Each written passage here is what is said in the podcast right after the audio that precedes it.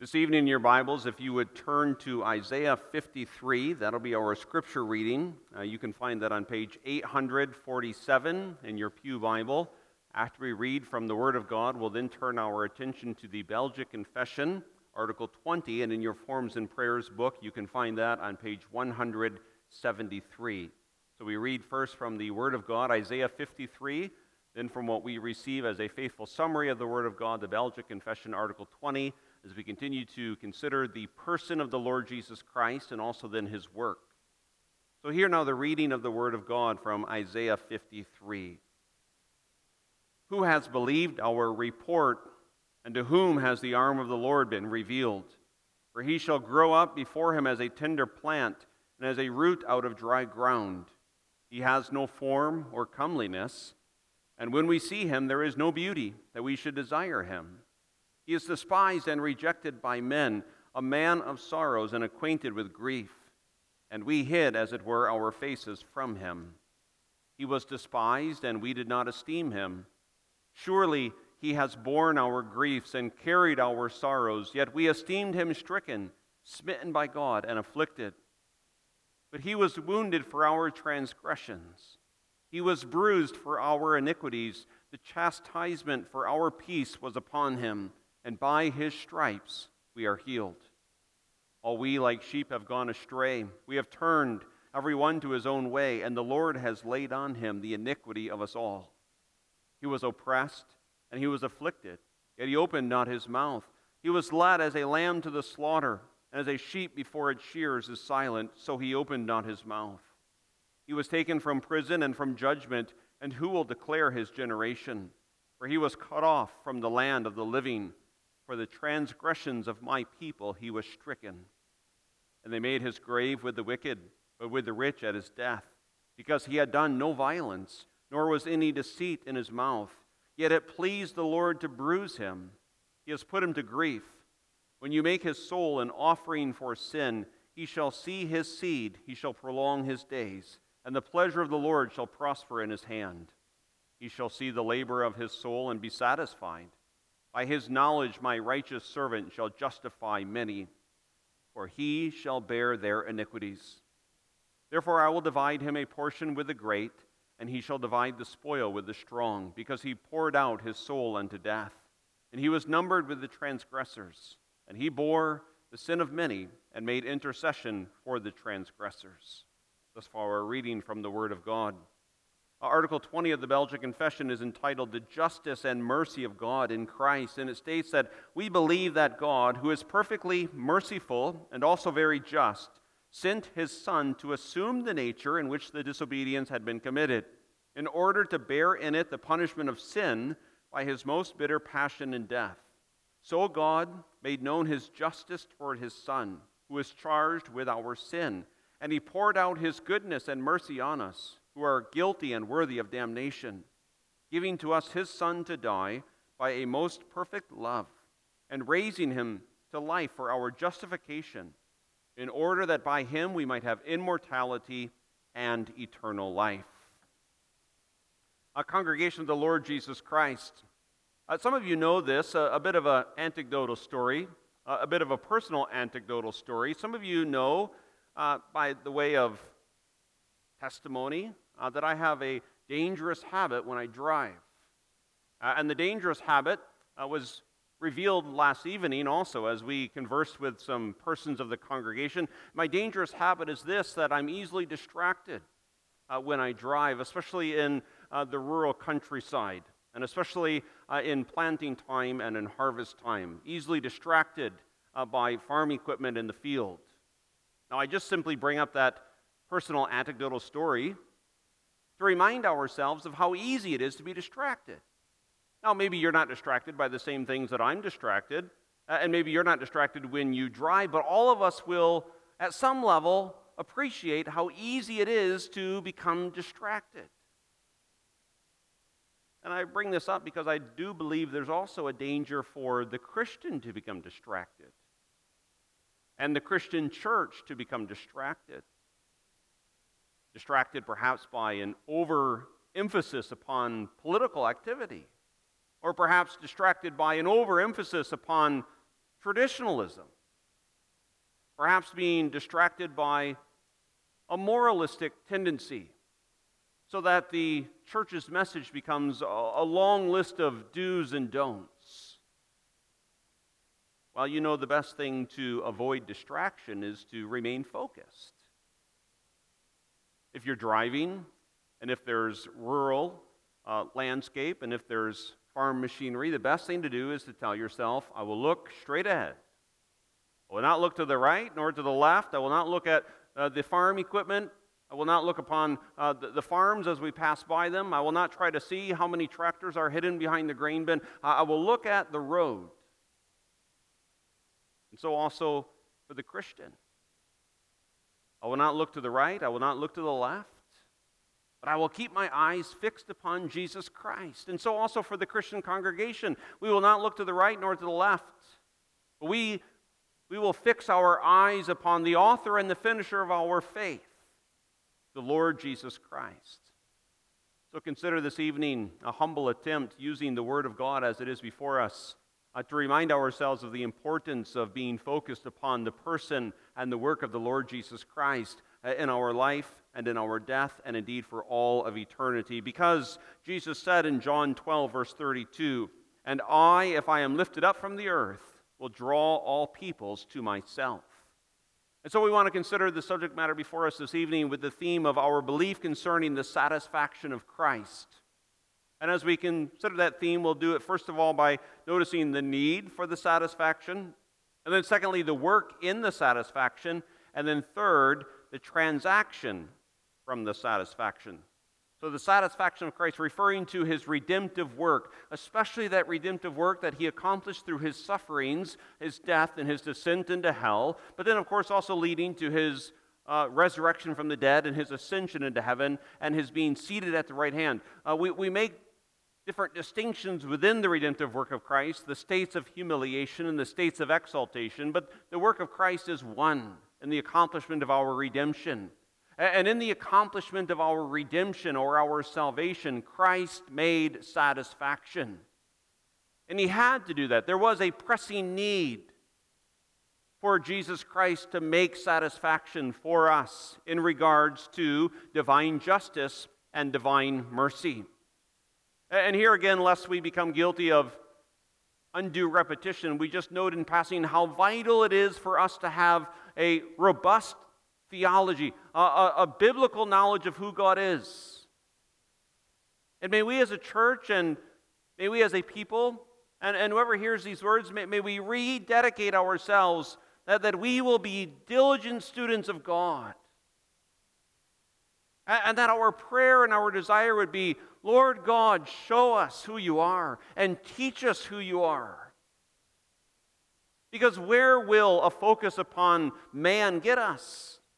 If we focus upon man, ultimately it is the most futile exercise. Uh, and it's concerning to see churches focusing so much upon man and upon man's felt needs and upon man's whims and fancies. in many ways, you might say that, that such a focus is similar to a diet uh, made up entirely of some type of junk food. You know, it may satisfy for a mere moment, but then at the end of the day, as you ingest all of this junk food, first of all, it leaves you feeling rotten. And secondly, it's completely unsatisfying and it's very unhealthy. And a steady diet from a pulpit within a church uh, of anthropocentric preaching will do the same thing to a congregation. Uh, so we instead need to focus uh, upon God, upon who He is. And when we look upon Scripture and when we ask, who is this God? We'll notice that there is a revelation uh, of a simple God. What do we mean by the simplicity of God, theologically speaking? God is not made up of composite parts. Now, we of course understand, as we've looked at in recent weeks, that we believe in the existence of a triune God, one divine nature, three distinct persons, co equal, co eternal, and co essential. But we, boys and girls, when we think of our body, we're made up of parts. We have a, we have a hand, we have two hands, we have two arms, we have two legs. And hopefully we, we keep all of our parts all of our life, but, but sometimes because of a necessary surgery or maybe because of an accident, someone might lose a finger or, or lose a hand. But you can keep on living even without a finger, even without a hand. You know, maybe you'll have an appendectomy and the doctor will go in and he'll remove your appendix because it becomes swollen. Well, you, can continue to live because we're made up of parts. But God is not made up of parts. And so his attributes cannot be taken apart. Uh, you cannot have a, a, buffet idea of God and say, well, I'm all about a God who is mercy and love, but I don't really want anything of a God who is just. Because to understand who Jesus Christ is and understand what Jesus Christ has done, and in order to understand the way in which we must be reconciled with our God, we must first and foremost understand that this simple God is a God of divine justice. Now, now, what is divine justice? It's linked to God's attribute of righteousness and linked to his attribute of holiness. Uh, God is infinitely separate from all evil within himself. Uh, there is no evil, there is no sin within God. He's infinitely holy.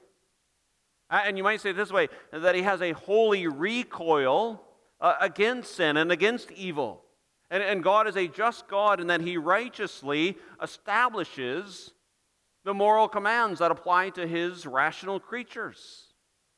And so when you think of God revealing to Moses with the, the stone tablets, those Ten Commandments, it's not as if the moral commands of God begin in Exodus 20. Uh, God's moral commands flow out of God's very holy nature. It's just simply the revelation in a very tangible form that is given to Moses. But, but think of it in that record, as you can find it as we read it every Sunday morning in Exodus chapter 20, did, did God call for some type of human council? Did he, did he call the nations together? Did he say, Send me all of your leaders, send me all of your, your justices, send me all of your uh, experts in the law, and let us have this consultation together and let us come up with some moral code? Not at all. God simply said, You shall have no other gods before me. Because God has what theologians call rectoral justice. God is able to establish the commands that he wishes to establish because he is God. Full stop. God is God, and therefore, in his justice, he is able, he has the authority, he has the power to establish his moral code. And that moral code applies to every single human being who has ever come into existence and whoever will come into existence. So that moral code, those commandments, apply to you and to me. Not only does God have this rectoral justice, but he also has what theologians call a remunerative justice, and that God has the authority, he has the prerogative, he has the right to reward those who would keep his commandments. And now this is seen by implication uh, in the covenant that is established with Adam.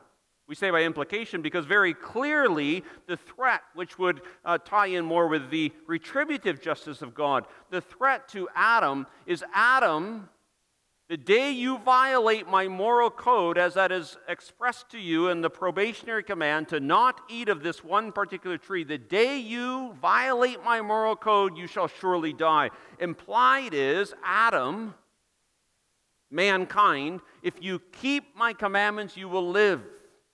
And so, remunerative justice says if you fulfill all the requirements of God's law, you live. But if you violate one of them, you have violated all of them, as Paul says elsewhere. And the threat then of God's retributive justice is you will certainly die. And that, in a nutshell, we might say, uh, is the idea of God's divine justice that given his right as God to establish moral commandments that flow out of his own holy nature, upon all of us is this obligation to perfectly obey God in our thoughts and in our words and in our actions, uh, with the reward set before us of eternal life, but also then the punishment set before us of eternal death. And of course, we know if we're honest with ourselves and if we look upon the testimony of Holy Scripture, that we have violated all the commandments of God. So we cannot attain life by ourselves, but rather upon us hangs the sentence of a just condemnation. I certainly understand that that's not a popular teaching in our day, but I simply ask this question as you read Scripture Is that not the testimony of Scripture apart from the work of Christ? We are without hope and without God and without Christ and without salvation. The law comes and it condemns. But thanks be to God, we don't say amen at the first subpoint after the first point. We also then quickly speak about divine mercy. Uh, closely connected to, of course, divine grace, but God is, of course, a God of mercy. What exactly is mercy? Now, boys and girls, this may be overly simplistic, but it works for me and it'll work for you also. If you think of grace, grace is when God gives us something that we do not deserve. And then you can kind of flip that around. Mercy is when God doesn't give us that which we do deserve. So, grace is God giving us something that we don't deserve. Mercy is God not giving us something that we do deserve. We might say it this way also mercy is God's tender compassion, his, his soft heartedness, his kind heartedness, especially his kind heartedness shown to his people when he considers their desperate plight. Now, God is a God of mercy from all of eternity. Even hypothetically, uh, if humanity did not exist, God would still be a God of mercy, but his mercy manifests itself, or it shows itself, especially when it makes the objects of fallen sinners who have been chosen in Christ. And towards the elect, God has infinite mercy. He's moved with compassion to consider the plight that we are sinners and that we are underneath our own sentence uh, of condemnation. And this you see very clearly. And we reference this text this morning. It comes back uh, this evening, Exodus 34, verse 5 through 7, uh, where the Lord reveals to Moses his attributes. Now the Lord descended in the cloud and stood with him there and proclaimed the name of the Lord.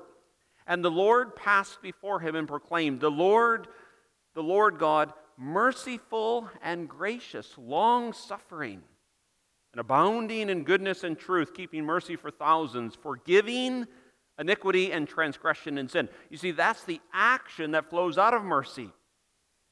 Because God is a God of mercy, He is a God who forgives. So, forgiving iniquity and transgression and sin. So, we might say that's the attributes of God's mercy. But then the Lord continues by no means clearing the guilty visiting the iniquity of the fathers upon the children and the children's children to the third and fourth generation. So there, there is the expression of God's justice. And, and that presents us with what we're going to call for now the dilemma. God is a God of mercy, forgiving sin, but He's also a God of justice, not forgiving sin. How is the dilemma solved? That brings us to the person and the work of the Lord Jesus Christ. That's why we chose to sing uh, Psalm 85, where it says that mercy and truth have kissed. For these things have, these things have met in the person and the work of the Lord Jesus Christ. But, congregation, we need to, for, for a moment, wrestle with this. Now, many of us know the answer. We've learned it in catechism class. Maybe we were blessed in uh, our Christian day schooling also to have Bible classes that taught these things. And maybe we heard sermon after sermon. So we know the answer, but just pause for a moment and consider anew the question How can God be a God of mercy and justice? How can his righteousness be satisfied? And yet he still look with tender compassion upon those who have violated his righteousness. You see, and when the church begins to consider this question anew, then there will be the refocus upon the Lord Jesus Christ. Because you see, that question, that is the ultimate question. How can God's mercy and God's righteousness be reconciled? And no emphasis upon humanity's felt needs can answer that question. I mean, you can fill auditorium after auditorium, and you can bring in gifted speaker after gifted speaker, and you can have all of the lights, bells, and whistles, and you can answer everything that humanity ever wanted to know about itself. But may I ask you, what is the sum total profit of that when your days come to an end? And you step foot out of time into eternity? And you prepare to face God. How can God be merciful and just towards us? That's the need for satisfaction. The answer, of course, is Jesus Christ and his work, which we consider in our second point. More specifically, the work in the satisfaction is, is that the Son, that is Jesus Christ, the second person of the Trinity, the mediator, the one appointed and qualified to bring about reconciliation, Emmanuel, God with us, uh, the Son that we have considered uh, last Sunday evening, and we talked about the two very real natures. So, when in the subpoints in the notes you see the Son, uh, you have here in mind, of course, the divine nature, but also in the fullness of time, the union with the human nature. One person, two natures, a very real divine nature, a very real human nature. Like on all points, with the exception of sin, the Son was charged with sin by way of a legal transaction. So, in the economy of God's salvation, the Son, assuming our very real human nature, because God's justice demands that the nature that has violated his righteousness also must satisfy his righteousness. That's why our mediator cannot be the multitude of angels. That's why our mediator cannot be all of the bulls and the lambs of the fields. Our mediator must be more than a mere man. He must be a mere man, but he must be more than a mere man. I shouldn't say he must be a mere man. He must be a true man, but more than just a true man. He must be God Himself. And in the economy of redemption, the Son is charged with our sin. What does that mean? All of the legal responsibility, the legal obligation was transferred on to the person of the Lord Jesus Christ as the substitute, as the mediator. Uh, there are numerous passages uh, that come to mind. Uh, one of them is 2 Corinthians 5, verse 21. And there it speaks about the Father in his judicial role made him, referring to Jesus Christ, made him who knew no sin to be sin for us. And that, beloved congregation, is the essence of a substitutionary atoning sacrifice. The Father made the Son, who knew no sin, who had no guilt, he made him to be sin for us. And then the text continues that we might become the righteousness of God in him. This is seen, of course, played out historically uh, with the trial before Pontius Pilate. Numerous times, Pontius Pilate brings forth the declaration that Christ is innocent. Pilate says, I find no fault in the man. And certainly at that point, Pilate spoke truth. It may be one of the only points at which he spoke truth, but there he spoke truth because there was no fault within the man, Jesus Christ. He never once had violated the moral commands of his Father. He had kept them perfectly the entirety of his life. And yet, Pilate, having affirmed the perfect innocence of the Lord Jesus Christ and his perfect righteousness, says, Take him, crucify him. And then that highly but wonderfully symbolic act. Uh, the horizontal beam of the cross that had been prepared for the brazen thief and murderer, Barabbas. Instead of that horizontal beam resting upon Barabbas' shoulders and arms, and instead of Barabbas being taken out to the uh, site of the crucifixion and being executed, Jesus Christ was. And when you read and when you think about that transaction taking place, 2 Corinthians 5, verse 21, gives you a commentary of how to interpret that action. And that's why we need the written word, and that's why we need sermons on the written word more than we need drama, more than we need uh, movies, more than we need skits or plays about the crucifixion, because we need God Himself to tell us what is happening when Jesus Christ takes this cross beam upon his shoulders that was designed and meant rightfully so for Barabbas, because Barabbas deserved to die, just like you and I deserve to die. What could Barabbas say? He could try, well, I, I didn't do it. Barabbas, we all know you did it. Well, I'm not that big of a criminal. Barabbas, you're the criminal of all criminals. your public enemy number one, Barabbas, you deserve to be executed. And yet the Lord Jesus Christ takes that upon himself. And he makes the long walk outside the city of Jerusalem, knowing full well that he bore at that moment the guilt of the people whom he came to represent. And so Mark 15, verse 15 says, So Pilate delivered Jesus after he had scourged him to be crucified. So not only is the Son charged with sin, but the Son is damned for sin.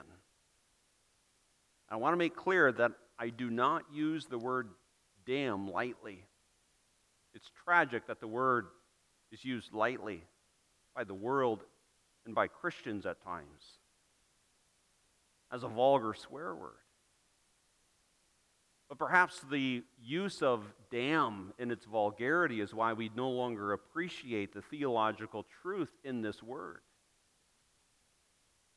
Christ was damned. He was damned for us.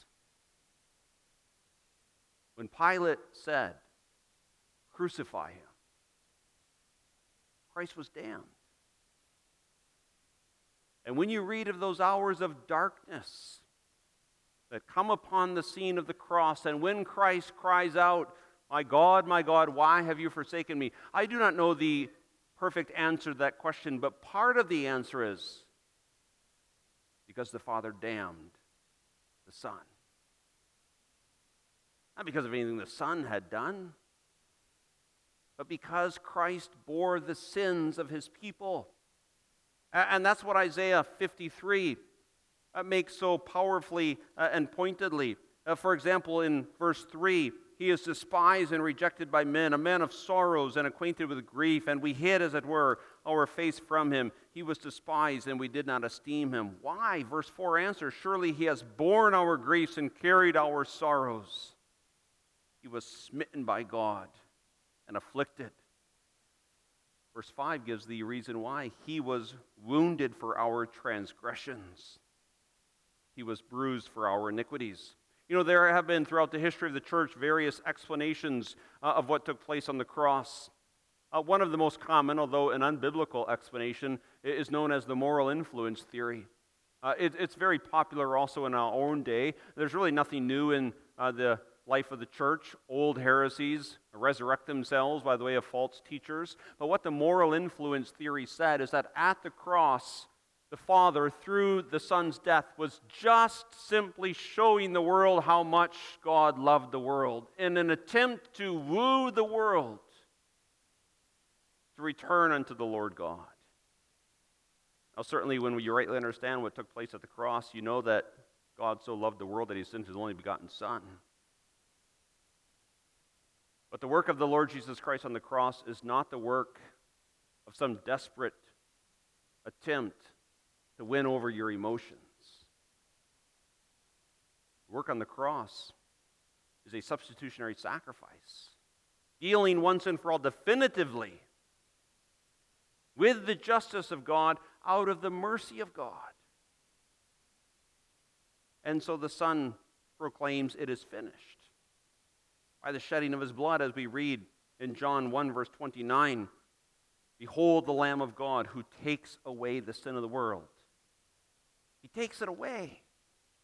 He takes it away by definitively dealing with it once and for all in his atoning sacrifice.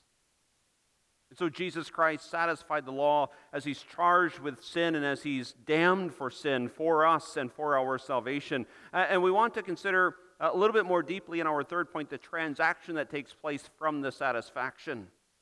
A, transaction takes place, a legal, judicial transaction. And here we come to the biblical teaching concerning justification. Now, further articles, as we continue our series of the Belgic Confession, will deal more specifically with justification. But we cannot speak about the satisfaction of the Lord Jesus Christ and not mention this transaction that accomplishes justification. Now, first of all, we want to be very, very simple, hopefully, and clear, especially to the young people who listen here this evening. Justification.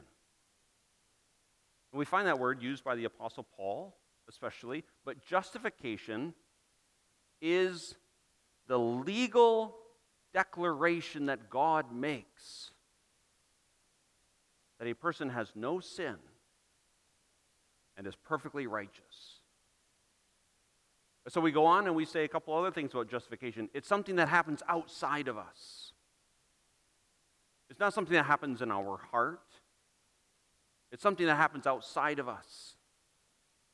And it's a one time declaration that can never be changed. And in justification, God, on the basis of the work of the Lord Jesus Christ alone, not taking into consideration anything that you and I have done, makes this declaration based upon the satisfaction that Christ has accomplished. This person is fully righteous.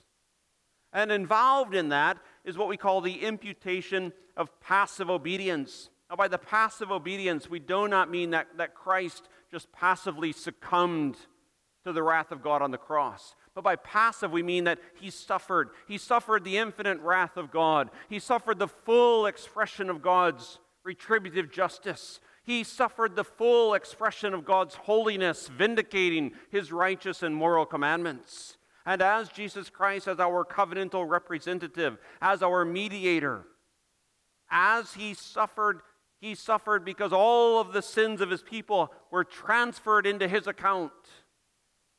And not only that, we speak as the reformer spoke and as the scriptures teach, we speak about a double imputation that not only is the, the sin of the believer transferred onto the person of the Lord Jesus Christ, but then we also speak about the imputation of active obedience. And so the Lord Jesus Christ, throughout his entirety of his life, especially during his public ministry, he kept every single commandment of God perfectly. He did not do that because he had to obtain some favor with God. He's, he's fully God.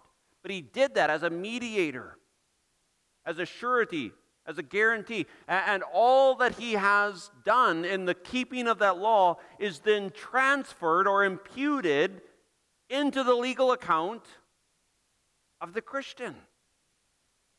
So that, and this is wonderfully stated uh, by one of our forms for the administration of the Lord's Supper. I don't quote it verbatim, but so that God then looks upon the Christian as if I never have sinned and. And this just magnifies the glory of the gospel. And as if I had kept every single one of the commandments of God. That, my friend, is the amazing gospel. God looks upon me as if I had never sinned and as if I had kept every one of the commandments of God, even though I have sinned, and even though I have never kept one of the commandments of God perfectly. Now, the passive obedience of Christ, of course, is wonderful, but also the active obedience of Christ. We just say this because there's also continuous heresies and false teachings uh, that minimize the importance of the active obedience of Christ. Uh, John Murray said it well nearing his deathbed as he wrote to a good friend, and he said, the active obedience of Christ, no hope without it. But every hope with it. And now, the days of our lives are so often so busy, filled with legitimate things and perhaps, sadly, illegitimate things. We become distracted. Our minds go this way and that way. Our thoughts go this way and that way. But at the end of the day and at the end of the life, doesn't it all come down to this question how will I meet God? How will I meet the just and merciful God? Well, the answer is given in Romans 5, verse 1. Therefore, having been justified, notice that word again, having been declared righteous by faith. Now, further articles will give us the opportunity to clarify this is not on the basis of our faith but rather through the exercise of our faith, we receive the work of the Lord Jesus Christ. We receive this wonderful double imputation Therefore, having been justified by faith, we have peace with God. We have peace with God, peace with this righteous God, peace with this just God, peace with this merciful God, and peace with this gracious God. You can think also, for example, of Revelation 14, verse 13. And of course, none of us knows for certain uh, what it will be like on our deathbed. We do know this that unless the Lord comes before then, we will have a deathbed.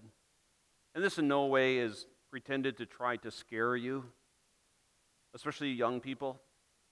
But it is a, a note of perhaps solemnity in the sense that we ought to number our days and apply our hearts unto wisdom.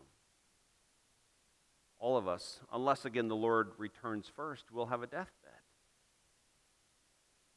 And on your deathbed, how will you say goodbye to time and say hello to eternity?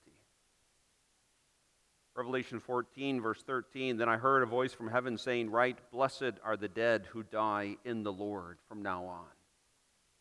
Who die in the Lord. Who die by faith in the Lord Jesus Christ, being justified perfectly, completely, once and for all, definitively, based upon this double imputation. And so, as we have reflected together this evening on the satisfaction of Christ, allow me to close with two exhortations. I, I don't know the, the, the condition of the hearts of everyone who's in this auditorium, sanctuary building. Of course, we use the judgment of charity. I don't know who all will hear these words. Whether it be here in person, whether it be through the radio airwaves, whether it be through the means of the internet. But if these words find the ears of someone who does not believe on the Lord Jesus Christ, I have the solemn obligation to warn you that you are living your days underneath the wrath of God. Because God is a just God. And yes, He is a merciful God. But you are living your days underneath the wrath of God. But thanks be to God, you are still living your days. Because now the call of the gospel comes unto you and it declares to you very straightforward repent of your sins and believe on the Lord Jesus Christ, and you will be saved. But today is the day of salvation, so do not harden your hearts. Repentance means to acknowledge your sin, not to make excuses for your sin, not to deny your sin, not to try to shift the blame of your sin, but just simply to agree with the Word of God and the verdict of the Word of God. Yes, I have sinned. You can think of the words, perhaps you know them, of the prodigal son. I will go to my father and I will say, Father, I have sinned against heaven and against you. That's what repentance is. I have sinned. Faith is, in essence, saying, My hope is completely based upon the satisfaction that Jesus Christ has made. And a word to the Christian, whether you be a strong Christian, whether you be a weak Christian, whether you be one who has no doubts, or whether you be one who has some doubts. Maybe you're in the prime of your strength, uh, physically and also spiritually. Uh, perhaps you spend your days uh, in a place of medical care, confined to a bed. Fix your eyes upon Jesus Christ, the perfect Savior, who's fully paid for all of my sins and accomplished all righteousness on my behalf. Because that is the only way the justice and the mercy of God meet together. What a great Savior we have. Amen. Our Father in heaven, what a wonder the gospel truly is. And we do confess that so often we're like children, distracted by this and by that. But we pray, Lord, that such text as Isaiah 53 and such theological topics as the satisfaction of Christ might serve to refocus us upon the wonderful work of a substitutionary sacrifice. And may all of our hope, all of our trust, all of our faith be fixed upon the person and the work of Jesus Christ, so that our souls might be comforted and that your name might be glorified. We pray this in his name. Amen.